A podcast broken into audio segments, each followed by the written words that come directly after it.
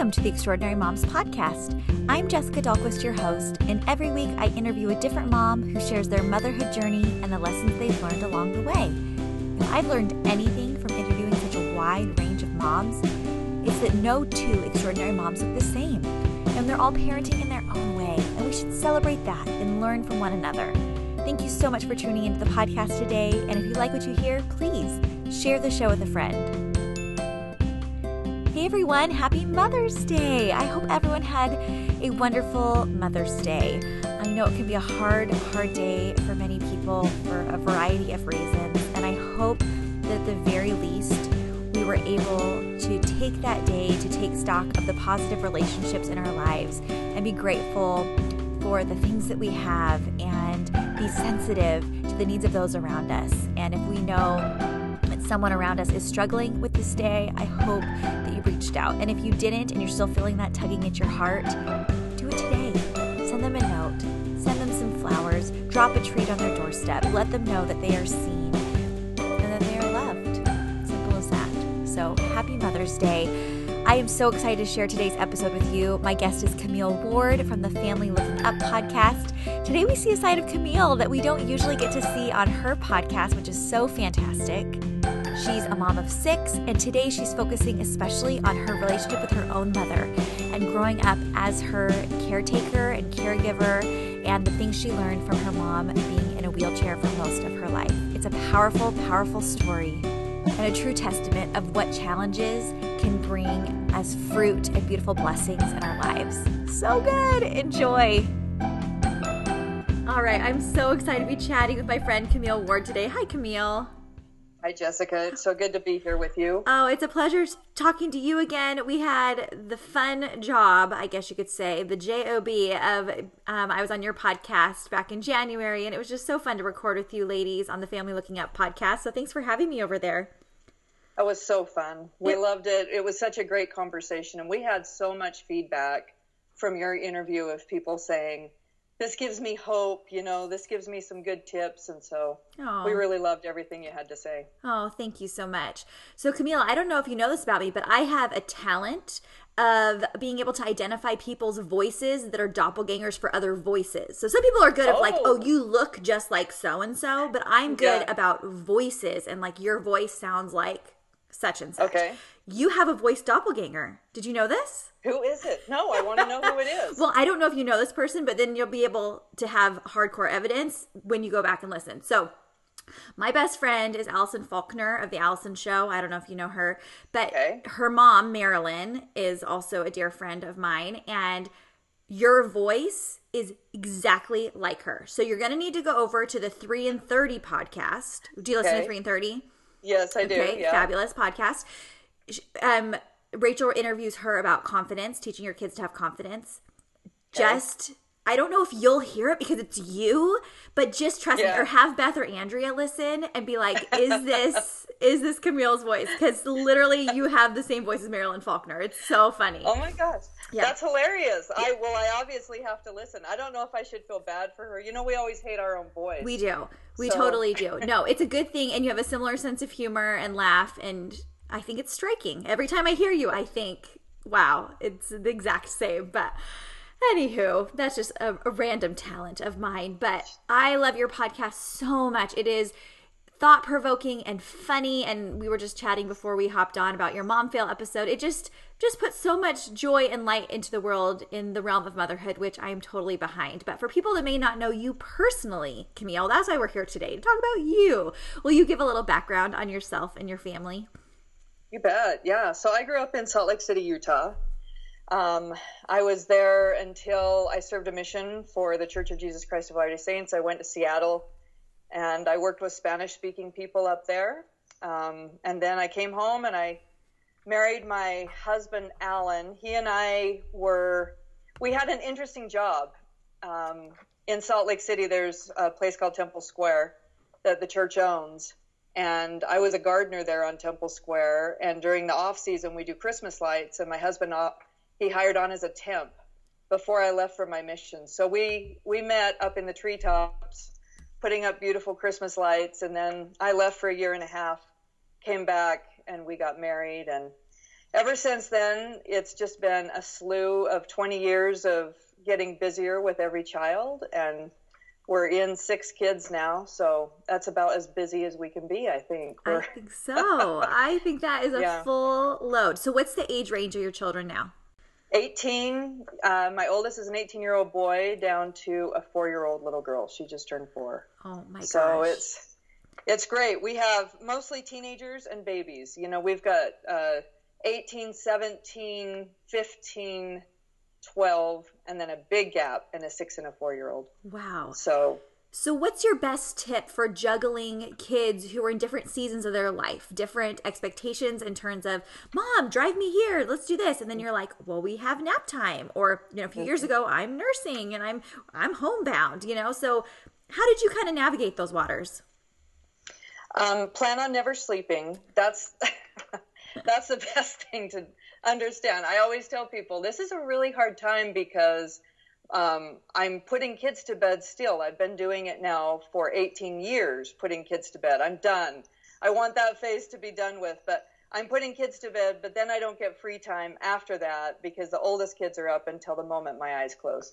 So, you know, the thing that I've loved about it, I mean, that's joking, but true. But the good part is those oldest kids, I just think, as long as you're careful not to abuse it, I think it's easy to abuse those kids and their helpfulness. Mm-hmm.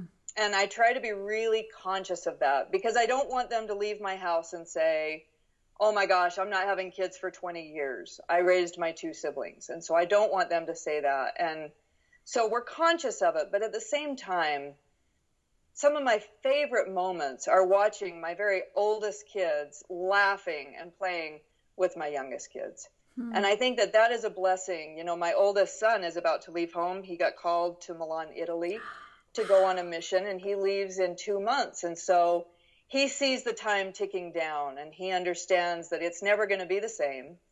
And so he's been, I see, making a concerted effort to go out and jump with them on the trampoline and play these things. And I just think how terrific, you know, for him, preparing for his own job as parent, you know, to have these experiences.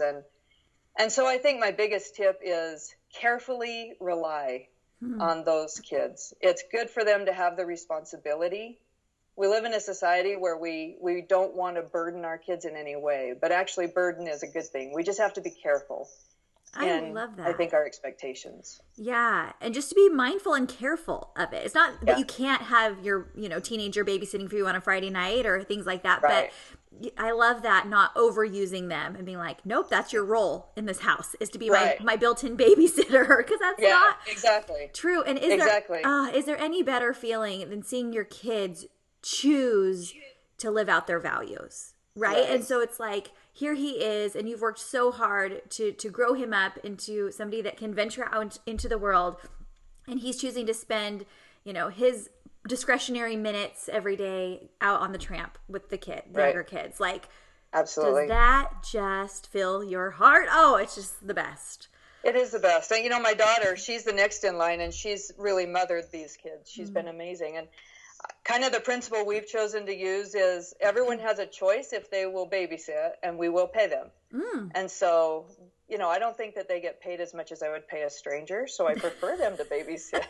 But they still get enough money. And so, you know, they have a choice. We say, who would like to babysit tonight? We're paying. And we usually have 2 or 3 volunteers. And so that really helps, I think. That's awesome. And She's just been amazing. She's helped to raise these kids and done it willingly, and it's been wonderful. I know we're just getting started with Camille, but I wanted to jump in and thank one of our show sponsors, and that is Hyland's.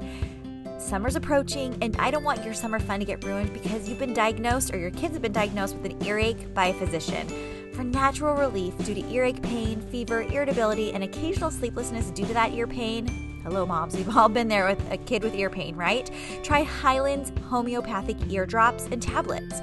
Hyland's has been trusted for generations to provide safe homeopathic medicines for all family members. There's no alcohol and no sting, so you can get back to doing what you love. Go to Hyland's.com, and that's Hylands.com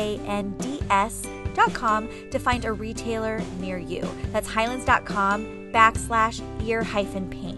Claims are based on traditional homeopathic practice, not accepted medical evidence, not FDA evaluated. Read and follow label directions. You better believe I'm going to have Hyland's eardrops in my pool bag so that I'm ready at the drop of a hat for that first, "Oh, my ear hurts, Mom." No problem, kids. I have Hyland's. Let's get back to it. Well, part of what we wanted to chat about today, Camille, is your own upbringing and your own mother. And I'm really excited to hear more about her. Will you tell me about your mom, Camille?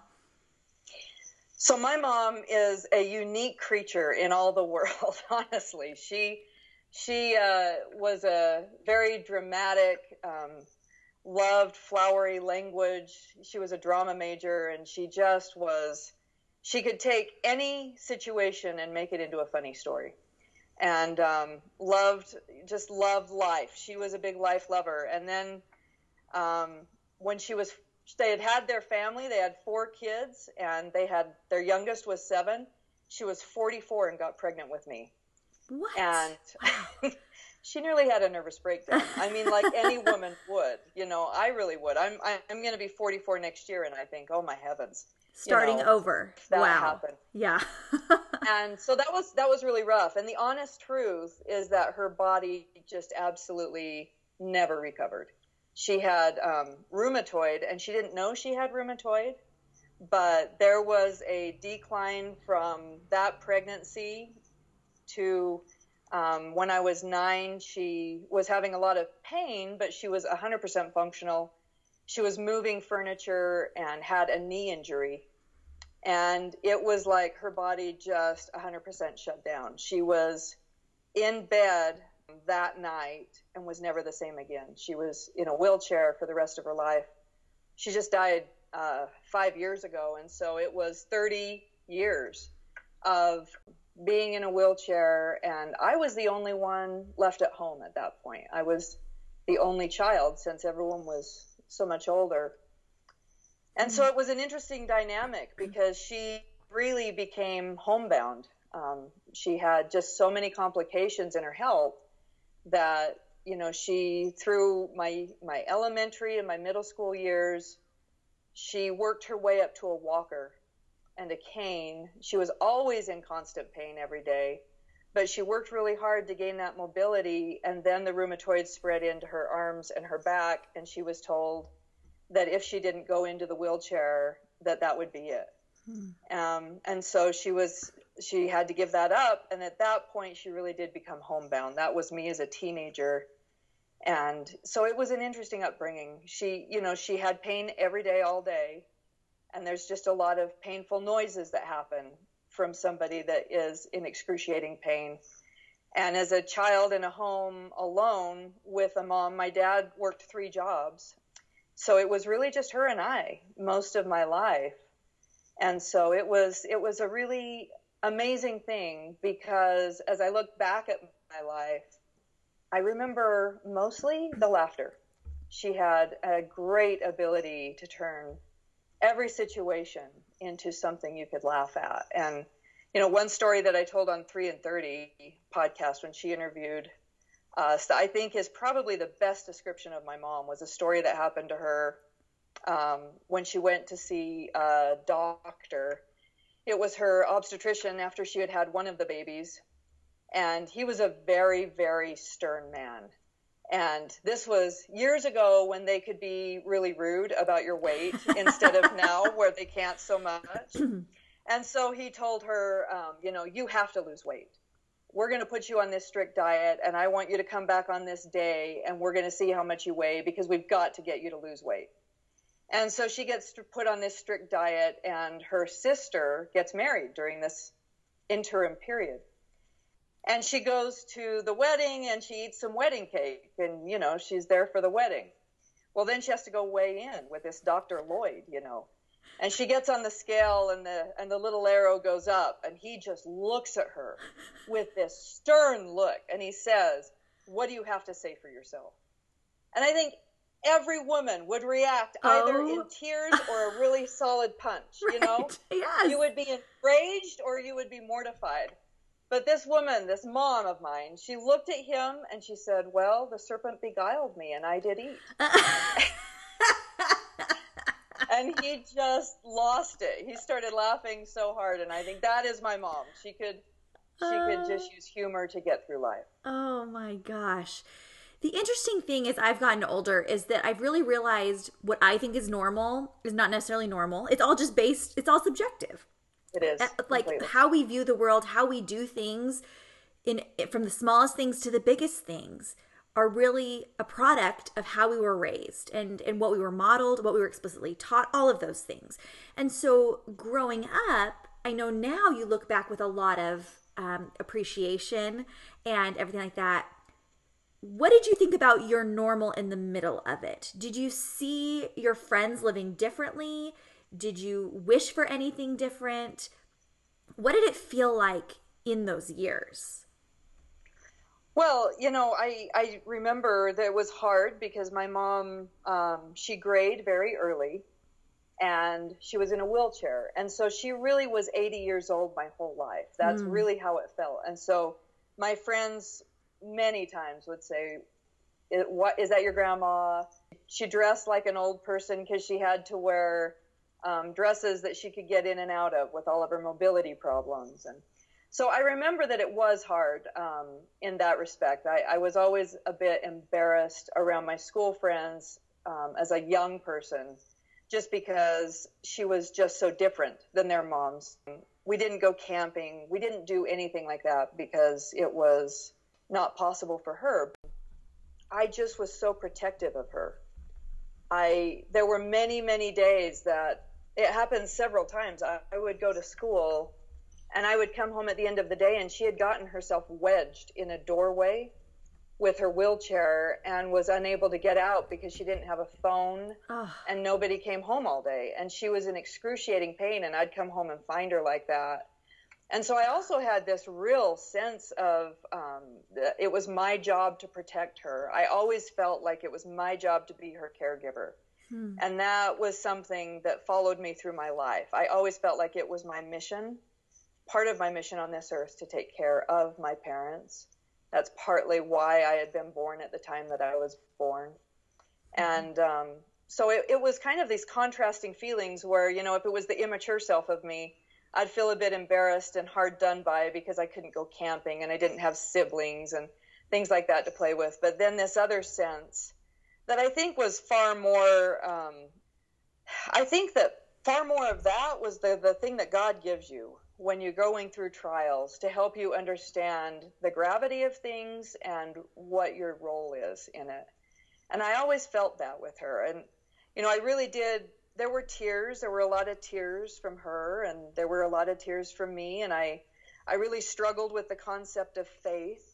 As a young child, I really struggled with the idea of why would such a good person who's praying constantly and who has their husband praying constantly and their daughter praying constantly, why would she not be healed? That didn't make any sense to me. And I viewed it as, I guess I just have to believe harder that God can heal her. I guess I just have to really, really believe it without any doubt. And it took me through my mission and into my adult years for me to understand that that's not how it works. And I really came to see that what faith really means is that we trust in Christ enough to say, no matter what this mortal life brings to me, whatever physical ailments or anything happens, I trust in you enough that I'm going to stick with you and know that you're going to stick with me. So, as I came out of that experience in life and into adulthood, that's the thing I think that I came away with most, was that understanding. Wow. Okay, love your mom so much. Yeah.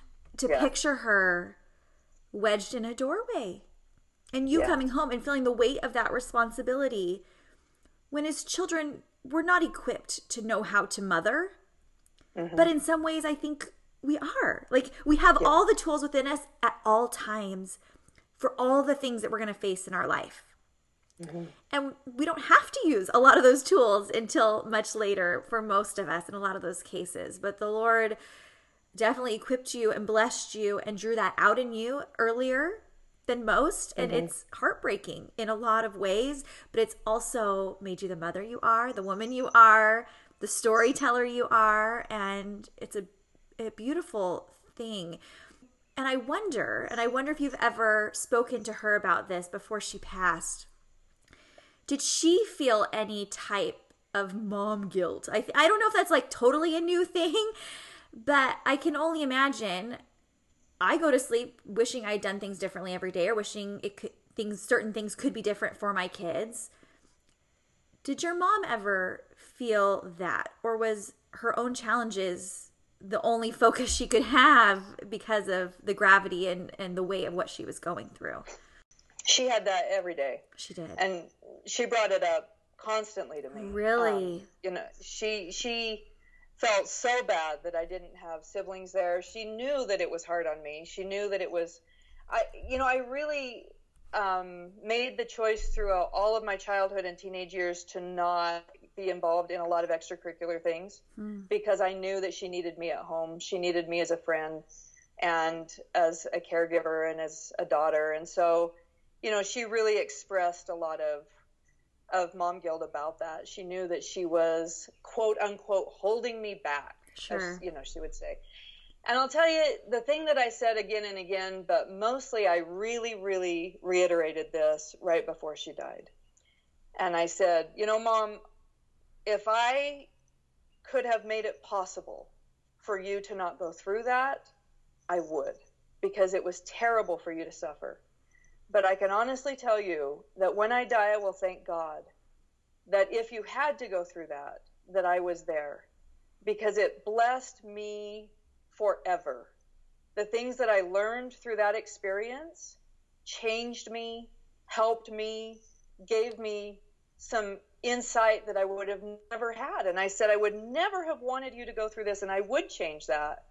But I know in so doing, it would have drastically changed me.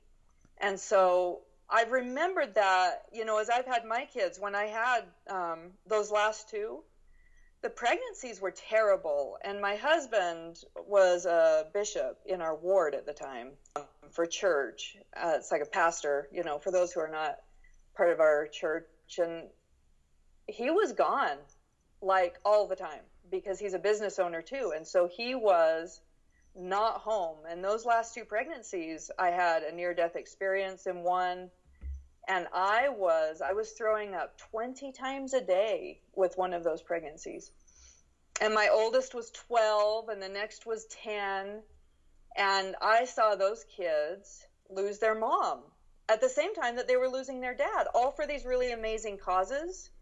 But I had such incredible mom guilt over that. And I remember that as I was thinking through that mom guilt and feeling bad for them, I went back to this in my life and thought, actually, what I need to do instead of spending my energy in mom guilt is I need to spend my energy asking Heavenly Father to be with them and to help them to have insight and to help them to have the strength to be able to rise to this occasion and help them to be able to be more than they're capable of, because that is what he can do. I can't do that. And mom guilt only makes us all sad, because then they feel kind of guilty that I feel guilty. And instead, just understanding that in these things, God can make us great. And I love how you said you swapped out the energy, because in those low moments, it's like, I don't have any more energy to do any more than I'm already doing. I'm just trying to survive. But if you can swap out any, whether it's physical energy or mental energy, we spend a lot and waste a lot of time on mental energy, like with worry and guilt and shame or all these things that are so unproductive. If you spent a fraction of that time, or even all of that time, like you said, in prayer, with hope, with optimism. Just the swapping idea is something I am so behind in life. When people say, I don't have enough time to do this or that. I don't have enough time to go on a walk. I don't have enough time to cook for my family. But if you swap it for something that's not serving you or not working or even less serving you, just swap it out and see how it goes. Yeah, and that's 100% true. Yeah. It can just be such a game changer. Hey everyone, I know you are loving my conversation with Camille, but I wanted to thank another show sponsor that makes this podcast possible, and that is Swanky Badger. Do you have trouble coming up with ideas for the men in your life? Father's Day is coming up, and you're probably racking your brain on what to give your dad that has everything, or groomsmen's gifts. My brother is getting married this summer, and we're so excited. And he was like, what do I give my groomsmen? And that is where Swanky Badger came in and saved the day. SwankyBadger.com has the most amazing personalized gifts for the guys in your life. And so my brother bought his groomsmen gifts from Swanky Badger. He got personalized watches, and they are so classy, so unique, and he can't wait to gift them to his groomsmen this summer. So if you want to personalize your own perfect gift for somebody that you love for Father's Day or another special occasion, go to swankybadger.com/EMP and you'll get 10% off your first purchase. That's swankybadger.com/EMP, and make sure to check out that video of all the guys crying when they open it up. It's honestly the sweetest thing you'll ever see. swankybadger.com/EMP. Thank you so much to Swanky Badger for sponsoring the show, for providing my brother with amazing groomsmen gifts, and for making the show possible. I love that you had those conversations with your mom. I think that is so beautiful, and thank you for sharing, because that is a very personal thing. And so how has that transformed now? I mean, you tapped on it a little bit in what you just shared. But as we, as moms, know, we can't do all the things for our kids. We can't provide endlessly for them all of their wants and needs. How can we be okay with the things we're not doing and rest in and be appreciative for and feel confident in the things that we are doing and offering our kids? Well, I think that one thing that, my mom really taught me is I think that she had... There's an interesting thing that happens when you really become kind of housebound. Life really goes on without you. And so your friends, she had some really loyal friends who would call her on a very regular basis and talk to her. But I would say that 80% of her relationships went on their way, because it's just how life works. People are busy, and if you aren't connecting with them in the way that they can connect, then that happens. And she had, because of that, a lot of time on her hands, and had to start to see what kinds of things matter. And so, I think that one of the problems that we get into as moms is that the possibilities for our energies are endless. We, should our kids be in sports because it will help them to learn principles? Yes, that's true. Should our kids be doing this because it will help them do this? Should we go camping because camping will help with this? Yes, that's true. Should we read to them because that will help with their literacy? Yes, that's true. Yes, should we? And so even though all of those are really important, it actually doesn't matter that much. Yes. Eternally, it doesn't matter that much. Yeah. None of them do. Not really. Mm-hmm. My husband grew up in a family where they constantly camped, and they had 9 kids. And so he couldn't have grown up more differently than I grew up. But in the fundamentals, we were the same. Mm. And so I think as parents, we really have to say, what is my ultimate goal with these children? My ultimate goal is blank. And with my mom, she decided her ultimate goal with me was to have a really good relationship where I knew that she loved me. I knew that I could go to her with everything. I could ask her questions. I could talk to her, and she was available to me.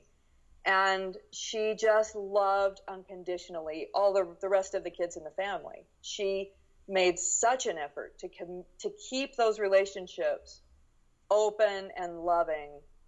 And as in-laws, as people married, the thing that the in-laws said about my mom, all of them, is they said, she just loved us so much, and she didn't judge us, she didn't try and change us, she just loved us. And so though, if you look back at my childhood with a really skeptical point of view and you say, well, I was really tainted because I didn't get as many kids to play with, so I didn't learn how to interact with people as well. That may be true. And I didn't get involved in sports, and so maybe my self-confidence was a little lower. That's true. And you can go through and you can point those things out. But I'll tell you what I had was a really stable foundation of understanding that God loved me, understanding that I could talk to him and receive strength because I watched her do that, and understanding that I could go to her with all things and she would be my biggest champion and she would be my greatest friend.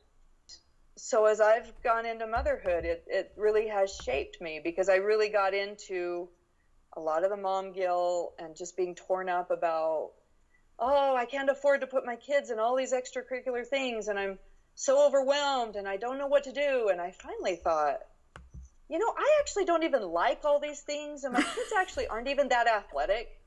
How about if we just don't? How about if we just stop it? And how about if we just spend more time together? And though I think some people would shudder at that thought, and that doesn't mean that you shouldn't put your kids in sports at all. You have to choose just a few things. And if sports is one of those things, that's great. But don't choose all the other things. And that, I think, is the thing that I learned from her, is that it was impossible for her to do a lot of those things. She couldn't even drive me places. And so it was impossible. But she chose the things that she could do, and she did them so well. That's incredible. That's an incredible perspective to have. And really, it could have only come from your life experience that you would have gotten to that point where you got that so deeply. Like, I hear that and I believe it, but not having had the same life experience, it takes so much more practice for me not to fall in those ruts and fall back into the thinking of the world, you know, and what I think I should be doing versus what I know is true. Right? Yeah. And so I think everyone has to apply that to, you know, what means something to them. Yeah. You have to kind of go deep. And so, you know, that's personally how I took that, but I think everyone can apply that to what really means something to them and just focus on that. Yeah, I love that it's all really ultimately up to you. And in every season of life, like what's working right now? Because just because something worked in the past doesn't mean it's working anymore. And being willing to change and pivot according to what's going on, the challenges you're facing, what's working well, and doing more of that and cultivating more of that. And ultimately, you'll never regret togetherness. Right? Exactly. Yeah. Hey everyone, I wanted to jump in just one last time and thank our final show sponsor, and that is Third Love. Do you ever get to the end of the day and you can't wait to take your bra off? I think most of us live like that, right? Well, Third Love is looking to solve that problem for women because Third Love is an amazing bra company that uses data points generated by millions of women who've taken their Fit Finder quiz to design bras with breast size and shape in mind for the perfect fit and premium feel. They offer 70 sizes, including half cup sizes, which, hello, I am. And you don't have to go to the store. And I promise you, by the end of the day, you'll not be ripping your bra off. I can't think of anything better than that.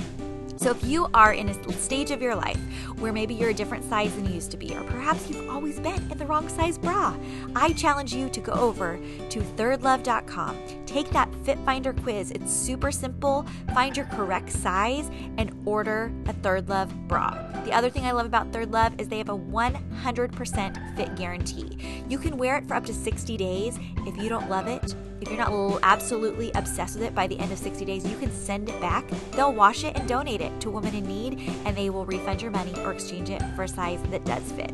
I've had the best experience working with Third Love, and this is the exclusive bra that I wear day to day, so I cannot recommend it enough. Third Love knows what a perfect bra is like, and they want a perfect bra for everyone. So right now, they're offering my listeners 15% off your first order. So go to thirdlove.com/EEP now to find your perfect fitting bra and get 15% off your first purchase. Isn't that awesome? Thank you so much. That's thirdlove.com/EEP for 15% off today. Thanks so much to Third Love, and I'm so grateful for their support in this podcast. Now let's finish up with Camille. So something we talk a lot about at the podcast is putting yourself on the list. As somebody that, you know, raised and took care of her mom most of her life like you did, I bet you have a tendency to put others' needs before your own and to feel that weight and responsibility of doing for other people, probably at the expense of yourself at times. Is that true? And how have you learned to kind of not fall into that trap, or at least not become resentful about the doing for the other people all the time? Yeah, that's a hard question. I mean, my first initial thought was, well, you just learn to be exhausted. And that's somewhat true, but not all true. I know when we moved, I lived with my husband somewhat near my parents. And then we moved to this little town in the southeast corner of Utah that was 6 hours away from them when my oldest was 4. And my biggest concern in that move was, what was I going to do about my parents? How was I going to take care of them? Mm-hmm.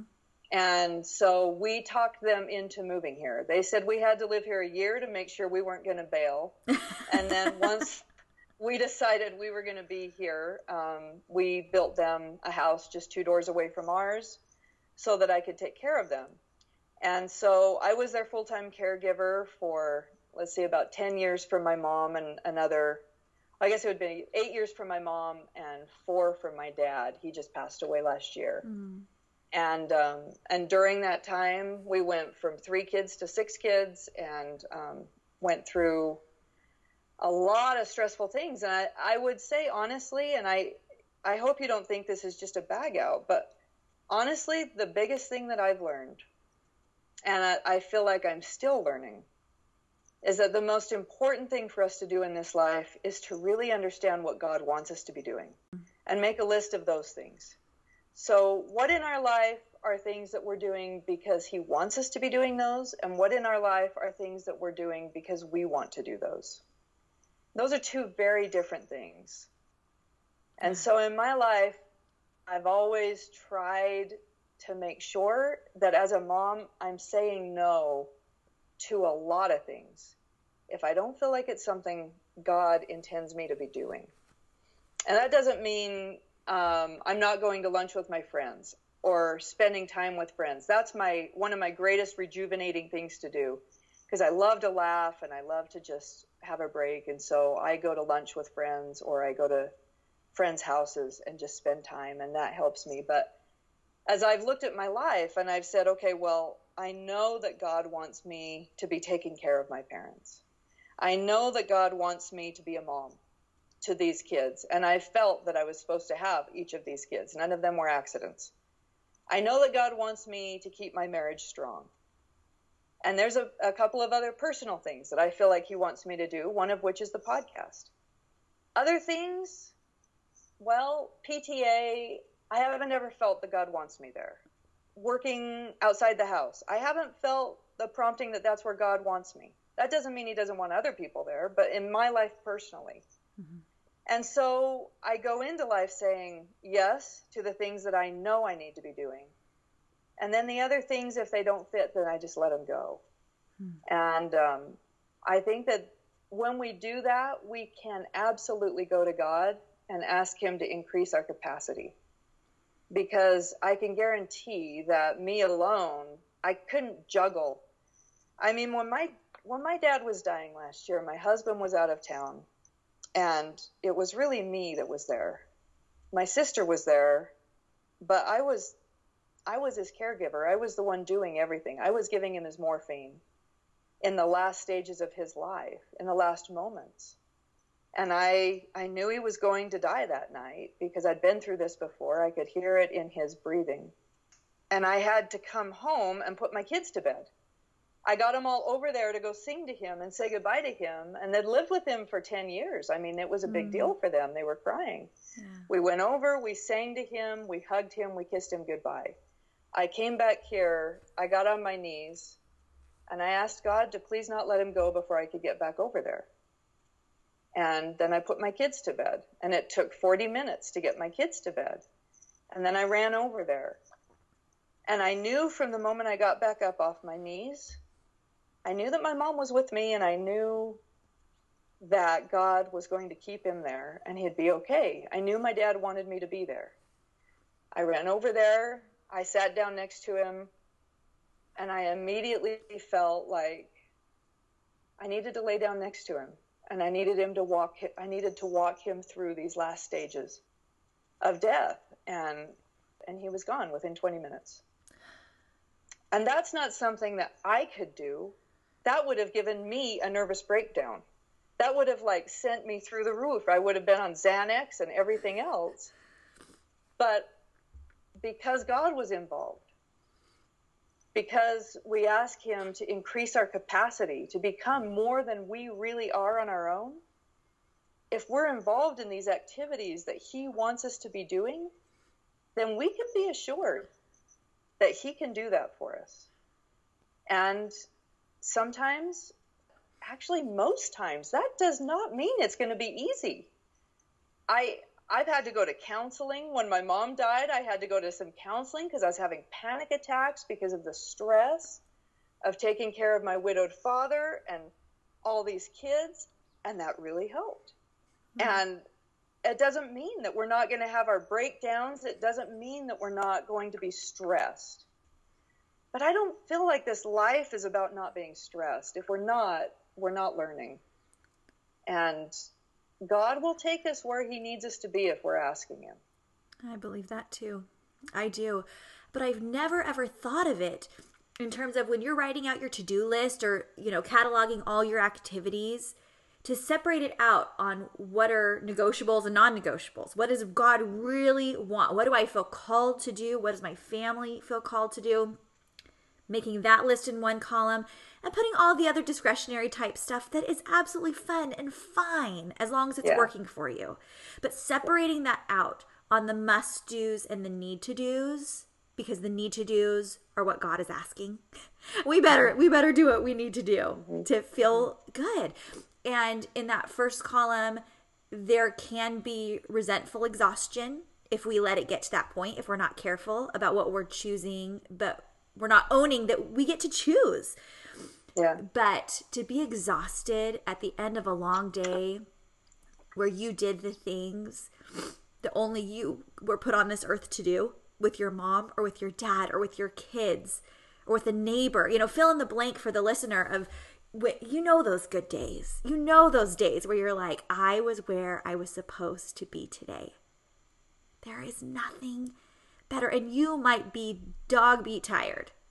Mm-hmm. You may not be able to hold your eyes open for one more second, but there's not 1 ounce of resentment in that exhaustion or doubt. Well, right? Yeah. And I think, you know, I think the other important thing to remember is that we really live in this perfectionistic society where to us to be able to close our eyes and say, I've done my duty today means that it was like unto the sound of music in our home, you know, that the kids were singing Go a Deer and wearing curtains, and it was just lovely and wonderful. And you know, the thing that I have learned with doing this podcast is that we put forth our best effort every day, but you know what? Sometimes our best effort is really super mediocre, and that is perfect. Hmm. That is great. That is enough to go to sleep and say, you know what? I didn't kill the kids today, and that is something to celebrate. And I'll tell you, you know, with my parents and with my kids, there were so many days where times I did feel hard done by. At times I was so overwhelmed. I just felt like I can't even breathe. I can't even catch a breath for myself because, you know, they need me so much, and the kids need me so much. And that's why, you know, it is important to find little bits of time when you can do things for you, but also to just remember that the fact that you're not running away and lighting your hair on fire as you run down the street is success. You're staying in the game. You haven't sent your parents packing. You haven't sent the kids to an orphanage. You're in the game, and sometimes it's messy and it's not pretty and there's snot and there's everything, but you're in the game and you're not leaving. And I think that that's enough. And one of the things I think that gets us down so much, and it did with me at times, was just that you feel like you must be perfect. Hmm. And I think if there was any message God would give us, it's that that's the point of the Savior. That's not what we're supposed to be. That's his job. We stay in the game. We just keep putting forth our best effort, and some days are going to be a heck of a lot better than others. And sometimes it's going to be a bad year, But you'll come up again and you'll get air, and you just have to stay in the game on those things that are non-negotiable. Oh, love, love, love that. Oh, Camille, this has been, I mean, my eyes have welled up with tears more times than I can count in this interview. And I am so grateful. And I know that no matter whether the listeners experience something similar to you or not, this idea of having compassion and love and having the motivation that it's not about us. It's about doing what we're supposed to do and just simply being a vessel. And I just see that in you. And gosh, this has just been such an incredible, inspiring talk this morning. It has just been so wonderful. We didn't even get to talk that much about your podcast, but Family Looking Up is such, and we laugh way more with you on Family Looking Up, but I'm so grateful to see this other side of your life that has been able to shape who you are and the way you see the world, but I see the humor that you got from your mom. Like, it all makes sense. I love that so, so much. There is a beautiful yellow bird, like vibrant yellow bird on the tree outside my window right now that I have wow. Am I in the jungle? Like, wow. I live in Southern California. This is so interesting. Sorry, distracted. I always wrap up with three final questions, Camille. And the first is, Camille, what is your purpose? My purpose is to be a mom. My purpose is to give my kids a foundation that God loves them and that no matter what happens, I'm always on their side. What makes you smile, Camille? Anything funny, especially people falling down on America's Funniest Home Videos. Anything. I love to laugh more than anything in the world. And if I can do that with my husband and kids, all the better. We just love laughter, and we love to spend time together, and it's a good thing. Yeah. And the final question relates to the mission of this podcast, which is to help the listener and the guest, quite frankly, realize and take the time to acknowledge how extraordinary they truly are. Not because of what they're doing, but because they simply were created as an extraordinary being with unique talents and skill sets and abilities. And this is so evident in your story that you were born at the exact time into the exact family where you were called and needed. And you're doing the work in your own family now in such a special way as well. And we all are. And when we can really give ourselves that credit that what we're doing matters, we can do it with so much more power. And that, I can't think of anything better than that. So I want to know, Camille, to you, what makes you extraordinary? First and foremost, I don't run down the street with lighting my hair on fire. It always comes back to that. Yeah, I'm in it for the game. But I do think that the thing that... through my mom, learning through watching her seek goodness and then trusting in God. I think probably the most defining thing that I've learned is that no matter what happens, as long as I am feeling God's hand in my life, I'm 100% committed to sticking it out. Mm-hmm. And I think that, you know, we live in a world where we doubt. If I felt it, and I know I felt it, then I'm not going to doubt. I'm going to keep walking forward and stick with it. That does make you extraordinary. Camille, thank you for sharing your story today. Where can people find the podcast and find you online if they want to follow along in your journey? So our podcast is called Family Looking Up. We're on all the different podcast carriers, Apple Podcasts, Google Play. If you want to go to familylookingup.com, that's our website. I write a weekly blog on there about all different subjects, and that's specifically me for the podcast. And then we're actually in the process of overhauling that. It's going to be a great community resource, and that'll be coming out in the next couple months. But familylookingup.com, all social media at familylookingup, and Family Looking Up Podcast. That's where you'd find us. And no podcast does show notes like you do. And you're responsible for the show notes, aren't you? I am responsible for the show notes, yeah. Well, I cannot recommend your podcast enough. And I'm so grateful for you coming on the show today. I think you're extraordinary. I think you're extraordinary. Thank you for letting me come. It was wonderful to talk to you. You too, Camille. I think when you become a mother, you can understand in a whole new way the power and the influence that our mothers had on us and the sacrifices they made. And while we may not all have the idyllic childhoods that we dreamed of, you may have faced challenges, you may not have had the relationship that you might have wished with your mom. But all that to say that there is such power in a mother's role. And when we are intentional about choosing love at the root of it all, regardless of how we parent or how many times we mess up, when we choose love like Camille's mom did, look what can come of it. It's beautiful. You can check out a beautiful picture of Camille on the website extraordinarymomspodcast.com. Links of everything we talked about is there as well. If you don't already follow me on Instagram, you can do that at Jessica Dahlquist 3 on Instagram there, and on Facebook at Extraordinary Moms Podcast. Thanks so much for tuning in today. It's been a pleasure spending this time with you. Happy Mother's Day. And we'll see you next week for another episode with another Extraordinary Mom. Bye.